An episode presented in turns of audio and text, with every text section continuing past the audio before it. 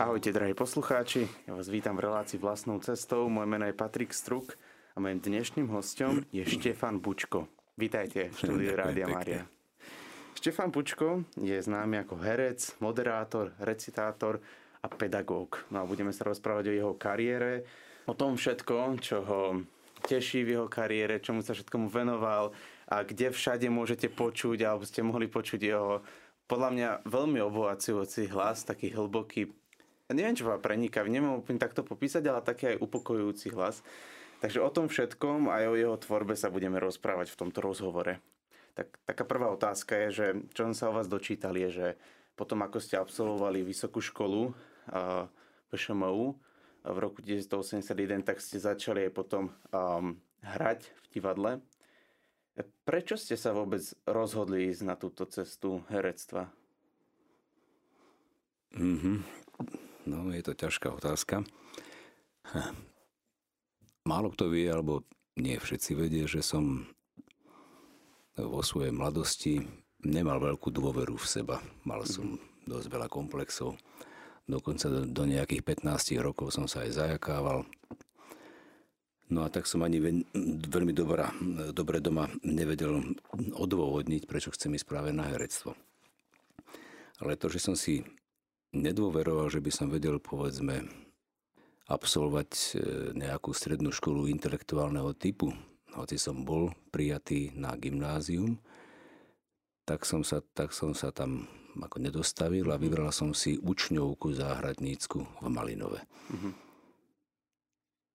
To Malinovo mi dalo to, že som tam získal nejakú seba dôveru. E, bola to škola, ktorá síce mi nemohla dať to, čo by som dostal na gymnázium, ale dala mi to, že som si mohol e, do istej miery viac dôverovať. Nebránila mi, povedzme, robiť čosi, čo ma potom bavilo, že som chodil do dramatického krúžku. No a tam som nakoniec sa vypracoval tak, že z tej učňovky som si spravil nejakú nadstavbu, maturitu a po 5 rokoch už akoby tak vyzbrojený som sa rozhodol, že sa prihlásil na Vysokú školu muzických umení na herectvo. Tam ma prijali a dovtedy som si akoby strážil to vnútro tak, že som sa zaoberal povedzme e, poéziou. Tá ma veľmi bavila. A vtedy ako mladý chlapec som sa naučil celú zakliatú panu vo váhu a divného Janka, Janka Kráľa na spameť pretože som sa v ňom akoby 15-ročný videl v tom mm-hmm. hrdinovi. Videl som, že chce urobiť nejaký túžil po veľkom číne. Zaviazal sa, že urobí všetko preto, aby tú zakletú pannu vyslobodil, čo mohla byť aj ponáška, povedzme, na národ, alebo na, na niečo, povedzme, väčšie a vznešenejšie.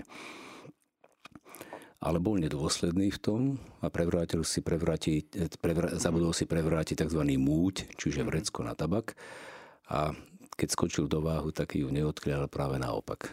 On sám sa utopil, čiže stroskotal to všetko, čo on prežil, som ja do istej viery uvidel aj u seba. Túžba po veľkom čine, zároveň zlyhanie v nejakom detaile, ktoré sa, e, ktorý sa potom, potom, potom odzrkadlil na celom tom správaní mňa. Tak táto báseň ma od mojich 15 rokov, kedy som sa ju naučil, ma neopustila. 5 rokov som ju niesol v sebe a nikdy som ju nikomu nepovedal. A potom, keď ten riaditeľ tej záhradníckej školy sa ma spýtal na maturitnom večierku, pretože medzi tým ako samý jednička, keďže som skončil maturitu na samej jedničky, som mohol ísť na záhradnú architektúru mm-hmm. bez príjmačiek do letnic, čo bola elitná škola, dá sa povedať. Ale som tam nešiel, išiel som na VŽMu, že čo ťa vlastne odviedlo o to, aby si mohol byť vynikajúcim záhradným architektom tak nám to prednes. Ja som predtým nejakým 200 členým auditorium prvýkrát začal rozprávať tú zaklietú pánu vo divného Janka. A videl som, ako sa tie vety odlupujú odo mňa, ako všetko stíchlo, ako sa to všetko vidím v tých očiach, ako ich zrazu sú otvorené, ako ma vnímajú. A ja som im na tých 10 minút povedal viac, mm-hmm. ako za tých 5 rokov štúdia o sebe. Keď som skončil, tak bolo také 3 sekundy ticho a potom ohlušujúci rachot, prosto tlieskanie a tak. A to som vedel, že toto bude už asi môj údel, že uh-huh. týmto pôjdem. Tá adrenalínová síla vysloveného slova bola veľmi, veľmi výrazná. Bola veľmi určujúca. Som vedel, že to sa takýmto spôsobom sa dá veľmi, veľmi akože osloviť to prostredie, ktoré chcem osloviť. No a tak to začalo. Uh-huh. Ako keby našli ste sa v nejakom diele a je to to, čo je aj cieľom vôbec toho herectva, možno aj tej poézie, že dať priestor ľuďom, aby sa našli v nejakom deji. Akože t- záleží o akom, akom type napríklad drámy sa rozprávame, ale ja napríklad sa priznám, že ja mám zväčša dosť ďaleko od nejakého takého toho mhm. umenia, mm-hmm. že napríklad ja osobne študujem právo a neviem spievať nič takéto podobné a niekedy sa zamýšľam nad tým, keď nejakú poéziu čítam, že, že čo je zmyslom tej poézie, že čo je zmyslom tým, že človek zrazu začne rozprávať takým trošičku netradičným jazykom, začne to všetko spájať, rím používa a rôzne takéto prostriedky, že vy ste v čom našli taký ten zmysel tohto umenia? Poézia je dá sa povedať, že spôsob života. Akoby ten, ktorý sa jej venuje, tak to mm-hmm. sa mu stáva predtým akoby pre neho určujúcim. E, poézia má, môže mať viazanú formu, ale je to zvláštny spôsob kladenia slov, ktoré dostávajú povedzme nie niekedy úplne semantickú hodnotu, ale dáva, dáva vám e, nejaký vnútorný obraz mm-hmm. o tom jave, ktorý chcete vy cez tú, cez tú poéziu vyjadriť. A je tam silná metaforizácia, napokon nie je náhodné, že to, čo sa nám akoby ľudstvu zanechalo, to prvé bola poézia. Hej. Gilgameš, hej, nejaká, dokonca aj e, v Chamurapeho zákonníku, ktorý bol 500 rokov predtým, než sa, e, než sa zjavilo desatoro Božích prikázaní. To všetko má, malo istú hodnotu ako keby preneseného významu trošku. A dávalo v istých básnických formách alebo v istých e, prenesených e, formách dávalo teda ten určujúci stimul. Próza sa objavila veľmi, veľmi neskoro. Tá bola vždy len na pozadí poézie. Dnes to už vnímame trošku inak. No ale je to zvláštne, že keď som to aj skúmal, tak okolo celého ľudstva, nielen v Európe, ale všade, boli ako prvé prejavy básnického výrazu. Či to bolo pri Upanishádach, alebo v Indii, alebo pri Laocovi v Číne a tak ďalej. To boli všetko e, veľmi jasné básnické obrazy. Mm. A dalo by sa povedať aj prečo? Že možno chcel sa dať nejaký väčší dôraz pre niečo? Alebo že poézia skôr je taká, neviem, honosnejšia?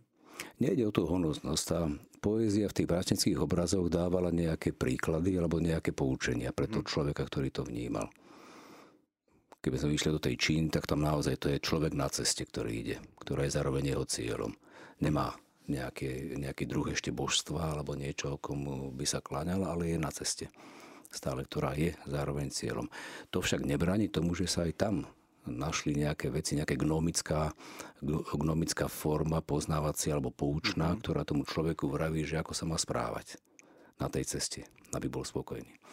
To sa potom objavovalo všade, však aj či máme kresťanskú literatúru, ktorá potom bola buď v žalmoch alebo v nejakých iných mudroslovných v Sirachovcovi alebo kdekoľvek inde, tak tam, tak tam je zraze, to je, je, to, je to poetický tvar a hovorí o nejakých maximách, ktoré má človek splňať, aby bol spokojný a šťastný, aby teda išiel hm, životom spôsobom, ktorý by bol hodný toho, že sa volá človek. Uh-huh. A, že, a že cíti nejakú, nejakú transcendenciu nad sebou.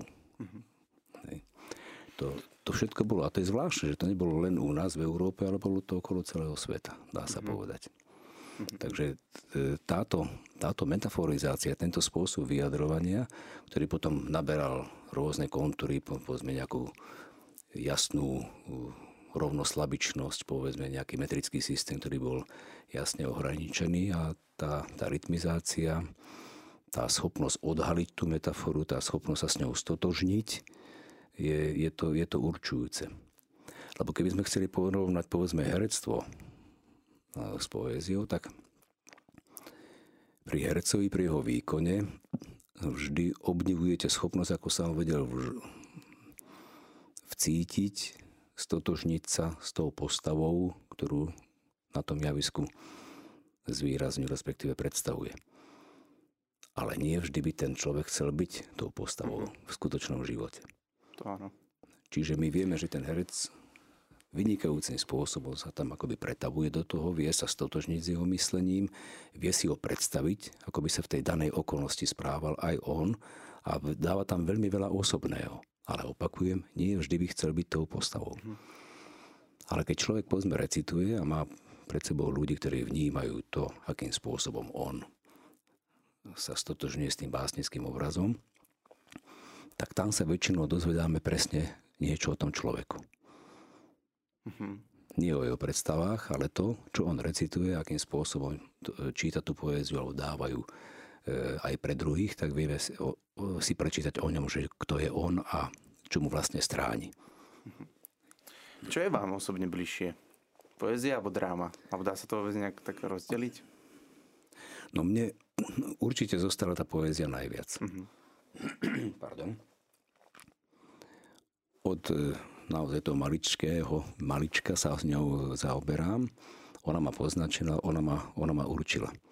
Samozrejme, že som veľmi rád, keď môžem byť aj v nejakej dobrej dramatickej postave, s ktorou sa viem rovnako e, stotožniť ale tu ten akoby najväčší,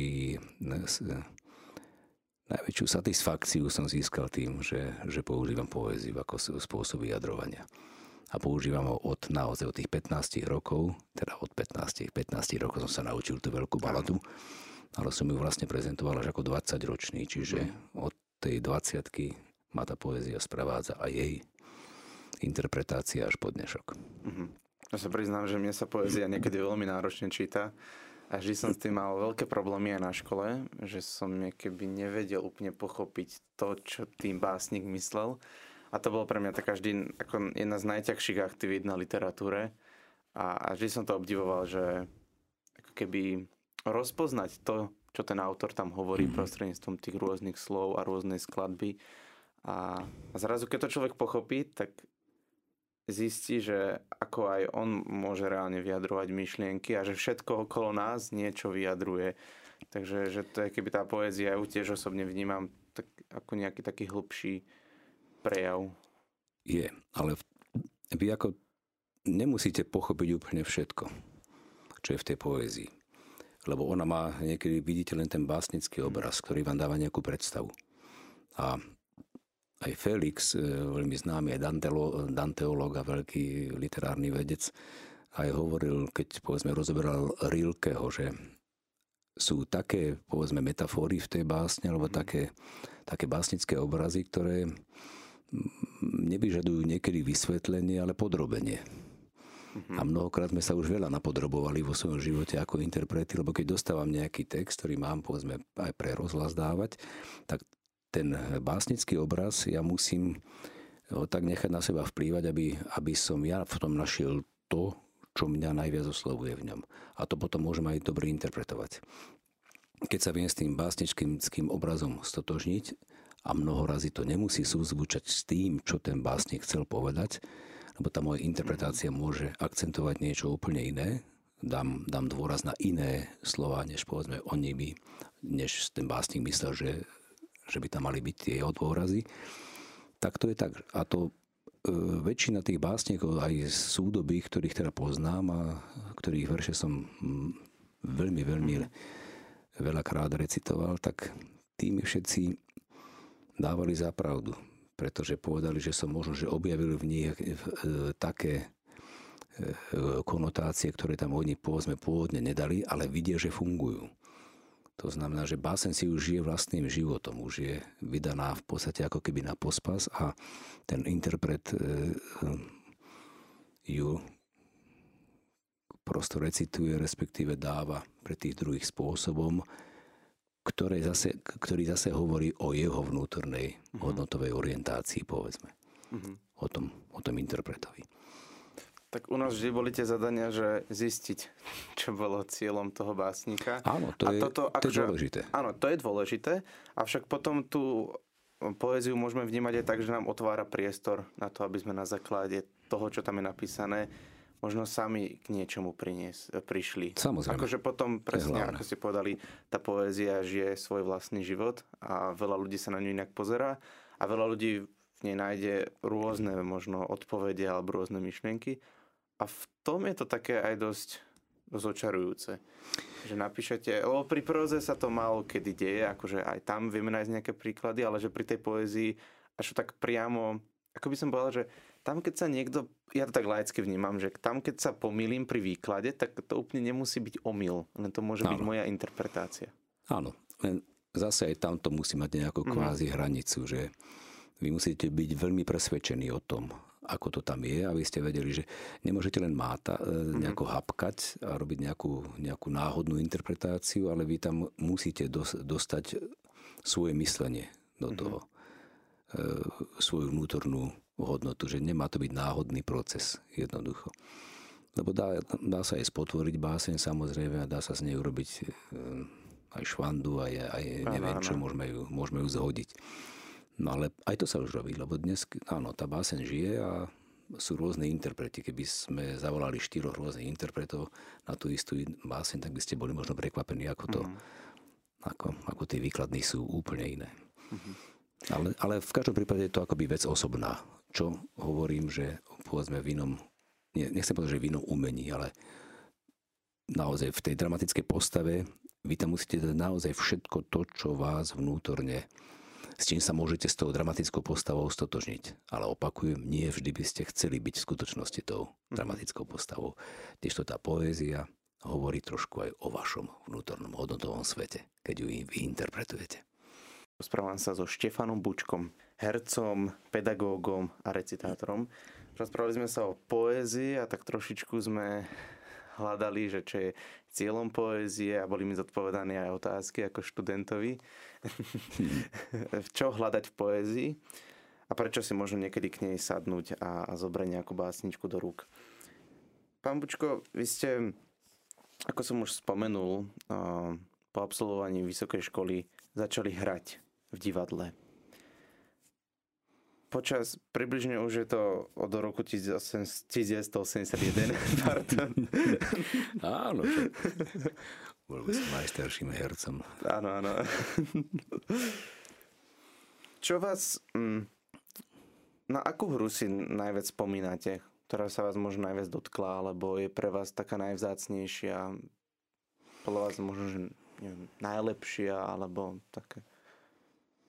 Ako bolo ich veľa od toho času, ale nemusím ísť tak ďaleko. Napríklad teraz, čo sme mali sme dernieru Antigóny, čo je hra, ktorá je asi možno 2400 rokov stará hra. No a tá, tá bolo prekvapujúca, ako na ňu chodili mladí ľudia. To boli haldy mladých ľudí, ktorí sa vedeli absolútne stotožniť s tým. Napokon nie je to žiadne tajomstvo, že kresťanskí mysliteľi, ako boli, ja neviem, svätý Augustín alebo svätý Tomáš Akvinský, e, veľmi vychádzali z gréckej, z, z, z gréckej filozofie, z gréckého poznania a vedeli to komparovať a dokonca dostávať do, do, do kresťanských e, kontúr. Keď si teraz tam povedzme uvedomíme, že sú dve sestry, hej, a potom sú, majú, majú bratov, ktorý jeden bojuje proti Tébam, druhý bráni Téby. Obidvaja sa v tomto boji zabijú, ale bohovia kážu pochovávať obidvoch rovnako. No. Kreón ako vládca, ako predseda vlády v podstate zabráni tomu, chce dať pochovať len toho, ktorý bránil vlast a nie toho, ktorý proti nej bojoval. No a Antigona prosto pochová obidvoch bratov, pretože vyšší princíp jej tu kázal. No. To je, to je ohromujúce. A za to dokázala niesť všetky svoje následky. Hm, nakoniec to skončí veľmi tragické, lebo všetci vlastne pozomierajú, tí, ktorí na čele teraz s ňou. No a Kreon si už neskoro začína uvedomovať, čo všetko spáchal. Z toho absolútne vyplýva, že zákony, ktoré sú božie, sú nad tými.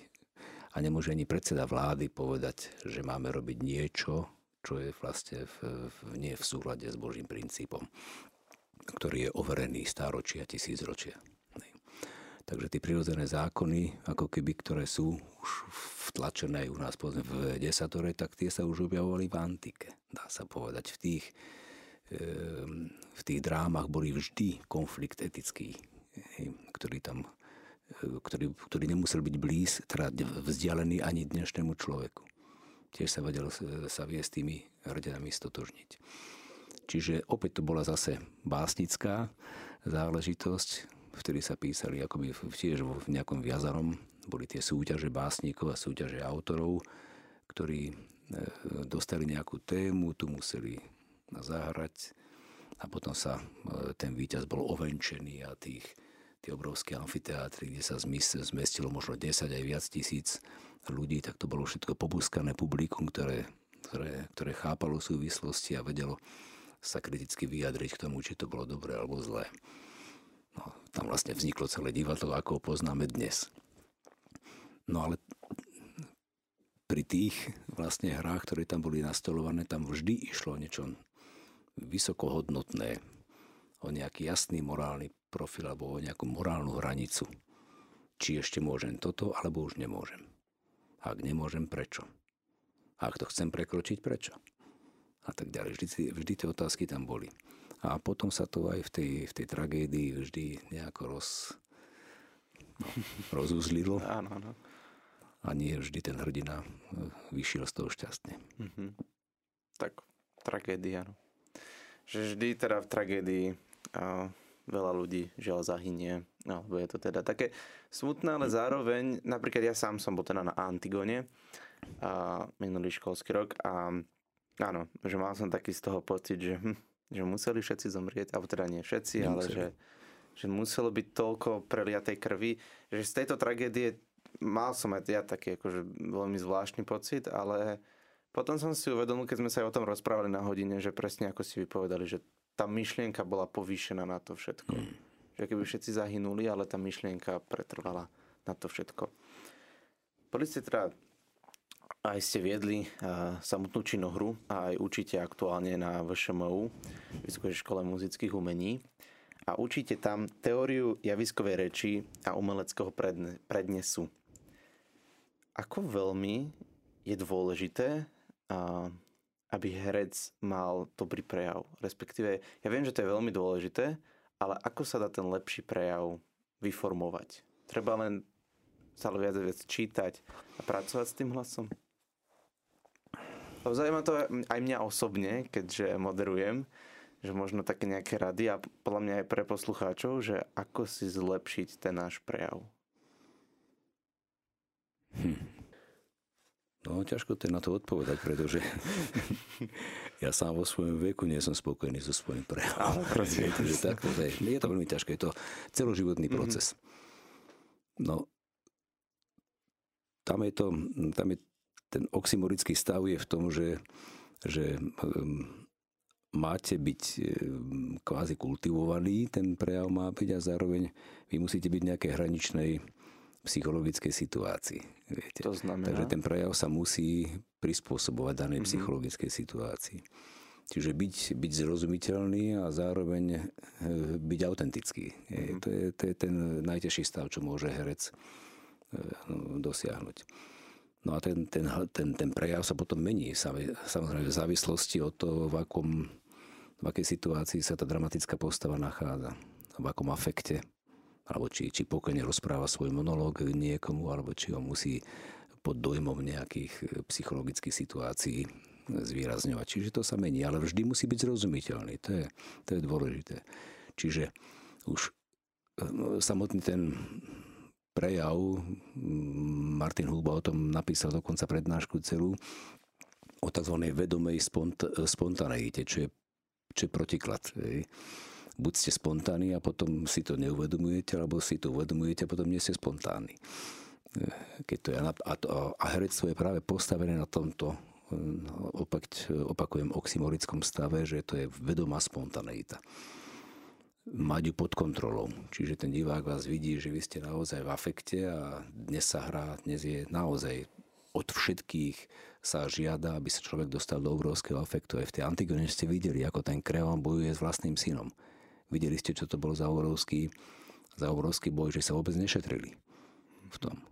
Hej, to, bolo, to boli dve silné maskulatúry, ktorí sa tam stretli a, a sa dostali do zápasu. Aj fyzického, aj verbálneho.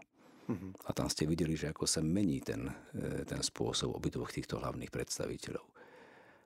Akým spôsobom hovorili, keď boli v pokoji, akým spôsobom, keď sa dostávali do afektu. Stále boli zrozumiteľní a stále boli autentickí ale museli si dávať pozor, aby to tak bolo. Je, to je tá vec, že museli to mať pod kontrolou a zároveň aj nie.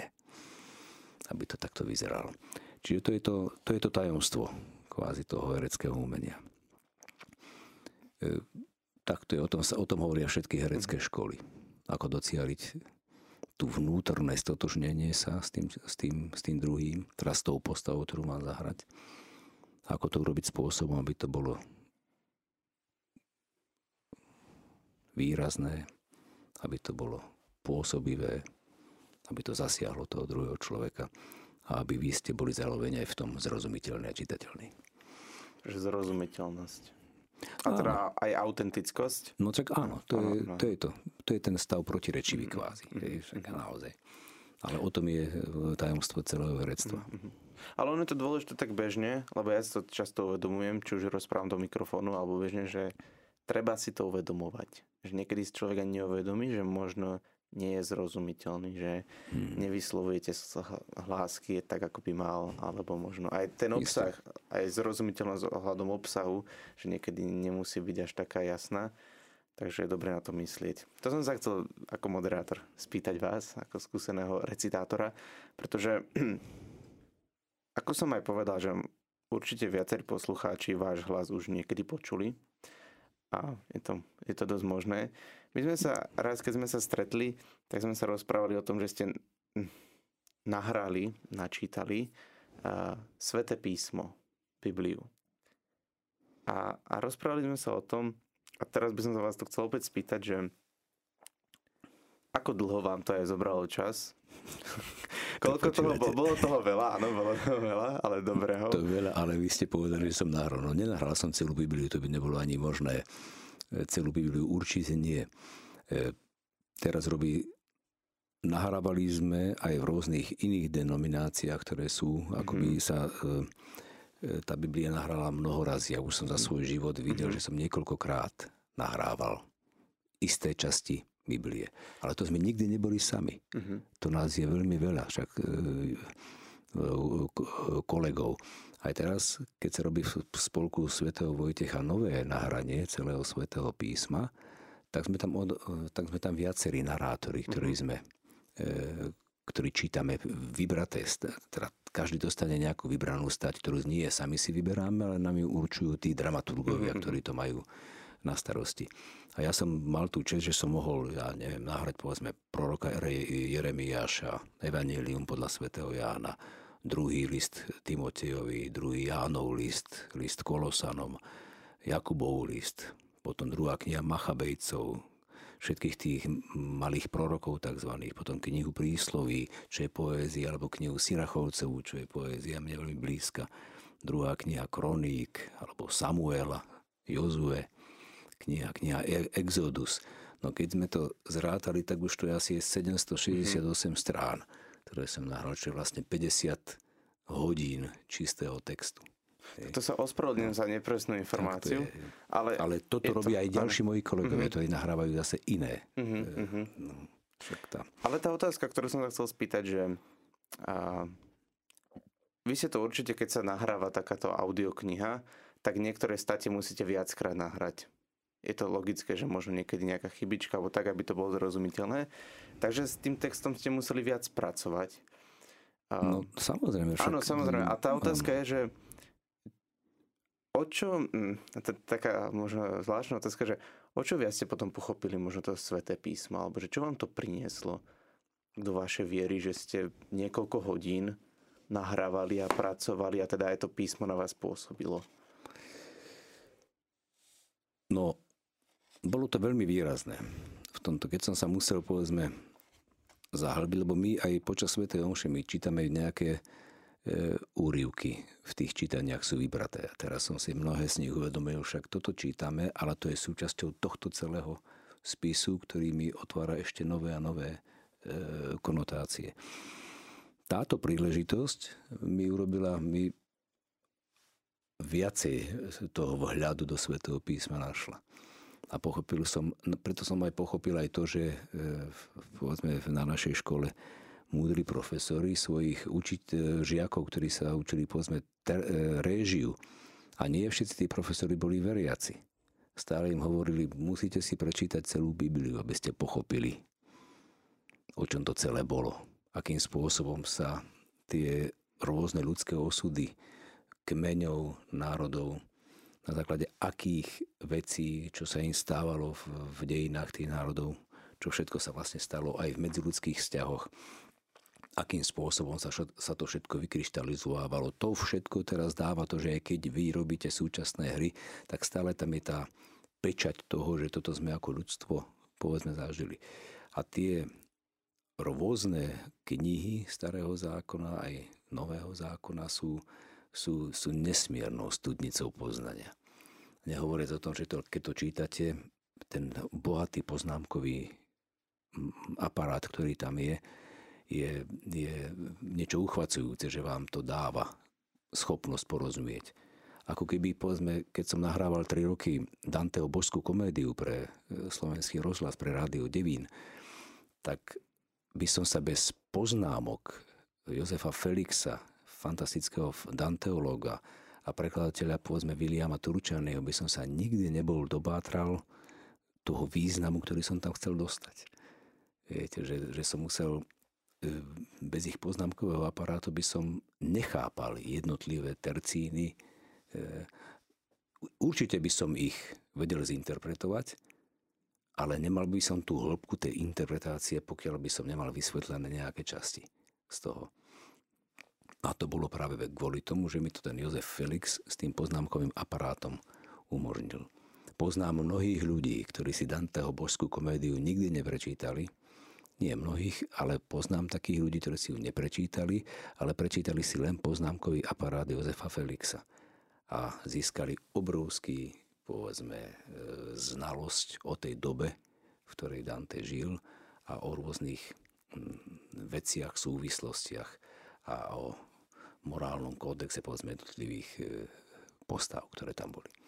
Mm-hmm. No, takže to je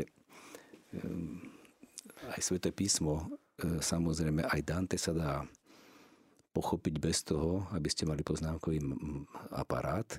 Môžete dostať z toho, vy z toho pozme tej interpretácie dostanete zážitok, ale keď chcete dokonale všetko pochopiť, musíte mať výklad. A Sveté písmo sa to bez toho výkladu samozrejme nezaobíde. Aj keď nám spôsobí. Uh-huh, uh-huh. Určite áno, ten, ten výklad vám pomôže nejako sa pridržať toho obsahu, respektíve možno toho, čo tým malo byť vyjadrené. Uh, raz... Máme to aj pri študentoch, že v, v prvom rade, keď sa my im venujeme, tak snažíme sa zistiť, čo vlastne kto sú oni. A preto im dávam naozaj aj tie úlohy, aby sa oni vedeli seba identifikovať. Aby tie tri základné filozofické otázky, kto som, odkiaľ pochádzam a kam, kam idem, aby, aby vedeli pomenovať, aby sa vedeli určiť. Že je to ťažko pomenovať, ale treba sa o to aspoň vždy pokúsiť, lebo na tejto ceste lepšie spoznávame samých seba, alebo aj v celej tej škále neuspokojiteľnosti a nedostatočnosti tých odpovedí na tieto tri otázky. No, to je to, že keď my sa na týmto nezamýšľame, tak potom aká je miera našej slobody v podstate?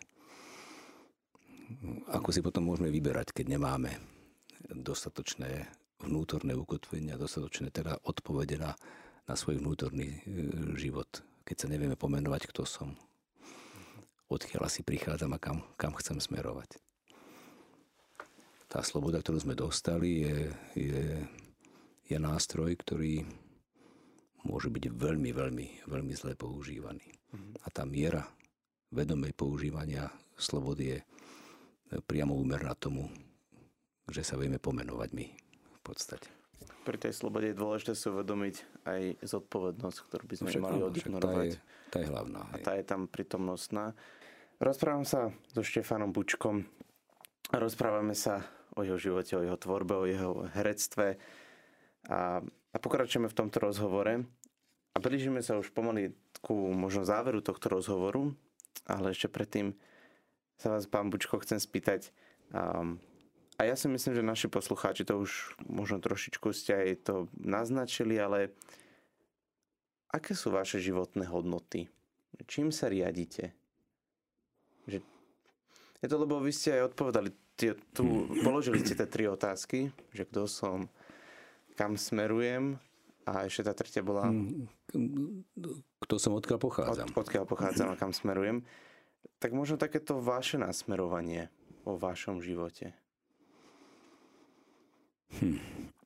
No, boli sme vychováni vo viere, všetci bratia, ale nie vždy som videl doma e, povedzme, to správanie sa, také ako, ako by to malo tomu nasvedčovať. Čiže som videl, že, že samotný kostol, alebo návšteva kostola, alebo viera samotná ešte nedáva e,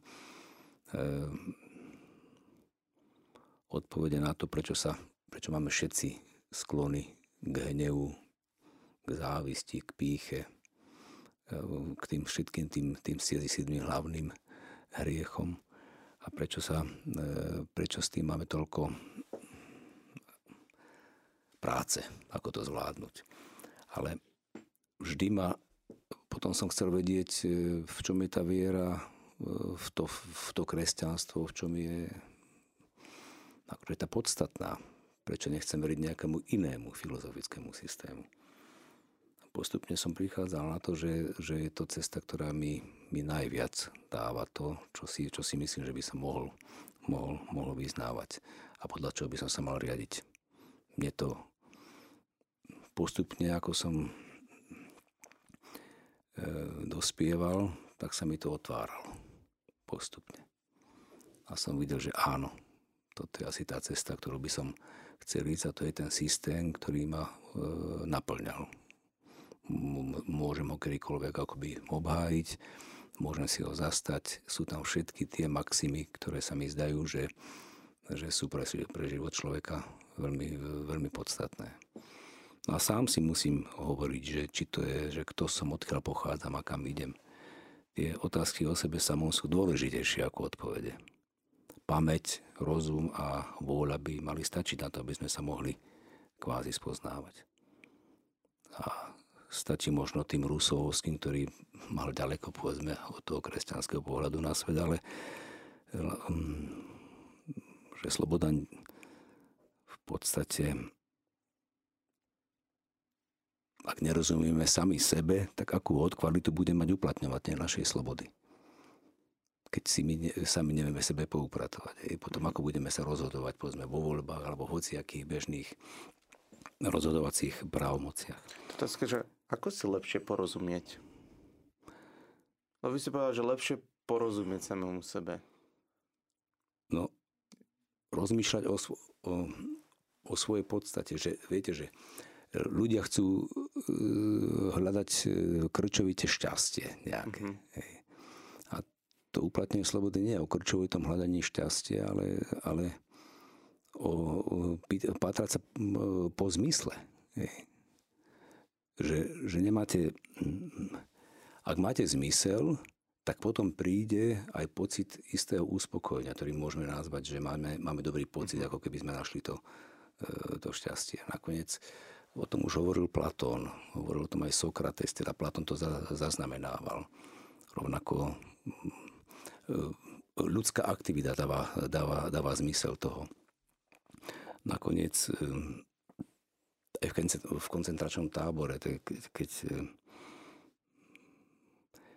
tam bolo, tam bolo vidno, že ľudia, ktorí mali zmysel to, že sa, že, že sa snažili pomáhať povedzme svojim súvercom, Frankl o tom vydáva svedectvo, tak tí, tí dokázali prežiť v tej, v tej aktivite. Že prosto neopadli a stále mali pocit, že musia, musia byť nielen sebe, ale aj tým druhým prospešní. A tá ľudská aktivita nakoniec im dovolila to, že, že, že vydržali a prežili to.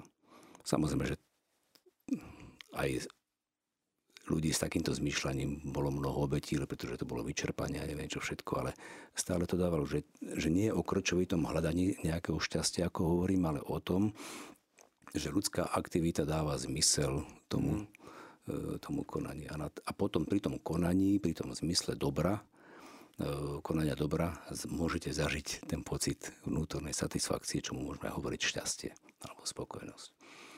Tak toto, toto dostávať povedzme aj cez e, umenie, alebo cez to, čo, čo ja robím, alebo cez akékoľvek stretávanie sa s ľuďmi, cez akékoľvek činnosť, tak toto môžeme môžeme akoby do, docieliť. No. Tak to je. Ďakujem, ďakujem. Veľmi si vážim túto vašu úprimnosť a, a veľmi a, si vážim všetky tie myšlienky, ktoré ste tu povedali. Je to určite a dobre sa na nimi zamyslieť.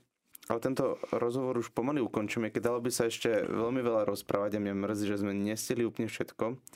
A, a tá posledná otázka je, a ukončujem ju, každý rozhovor ňou ukončujem je, že táto relácia sa volá vlastnou cestou a nie je to nejaká zhoda okolností, ale je to aj preto, že počas tejto relácie spoznávame teraz konkrétne, pán Bučko, vašu cestu a trošku sme to nenazreli, ako, po akých chodníkoch ste kráčali, a akými smermi ste išli. Avšak teraz, keby sme sa otočili a pozreli sa pred seba, tak akú cestu vidíte pred sebou? To je zvláštne, že už som vo veku, kedy, keď som bol malý a som mladý a som nastupoval do divadla, tak v mojom veku už väčšina všetkých, ktorí tam boli tých hlavných hviezd, tak už končili. Teraz mám od seba o 15 rokov starších ľudí, v tom divadle majú 80 a sú stále vo vynikajúcej forme a povedzme je na nich postavená štvrtina repertoáru a vedia to. Ten ľudský život sa, sa ako, ako, ako keby kvázi predlžuje a v čase, keď už v mojom veku, keď som ja bol mladý, naozaj ľudia končili, tak e, ja stále vidím, že, by, že ešte mám dosť energie vnútornej aj čoho si, že môžem ďalej pracovať na tom. Tieto moje skúsenosti, aj čokoľvek iné, ešte vidím, že viem zaujať svojich študentov. Včera sme mali tiež ako keby také kvázi predvádzačky boli veľmi, veľmi spokojní, že som ich učil ten najnáročnejší metrický systém, ktorý vlastne je v prapovode celej Európy od Homéra z 9. storočia pred Kristom, tento časomerný metrický pôdorys, ktorý sa dal povedzme cez nášho holého dostať aj do našej spisby a tieto staré, pre niekoho veľmi nepopulárne veci viem tak animovať študentov, že, že sa preto vedia nadchnúť a že ich to baví a boli radi, že to môžu robiť a že išli do hĺbky nejakého poznania. Stále mám teda pocit, že ešte môžem niekde e, byť povedzme užitočný už len vo vlastnej rodine, vo vlastnom spoločenstve okruhu, v ktorom, v ktorom žijem a vôbec sa nezamýšľam nad tým, že mm, čo by mohlo byť ešte viac. Prosto byť v, danom, v danej chvíli na správnom mieste a správne sa rozhodovať. A stále e, v podstate mať pocit, že môžem byť ešte užitočným. Ďakujem. To je asi to hlavné. Ďakujem veľmi pekne, že ste prijali moje pozvanie a že ste prišli k nám do Rádia Mária. Ďakujem pekne aj za pozvanie. Ďakujem všetkým krásny a požehnaný deň.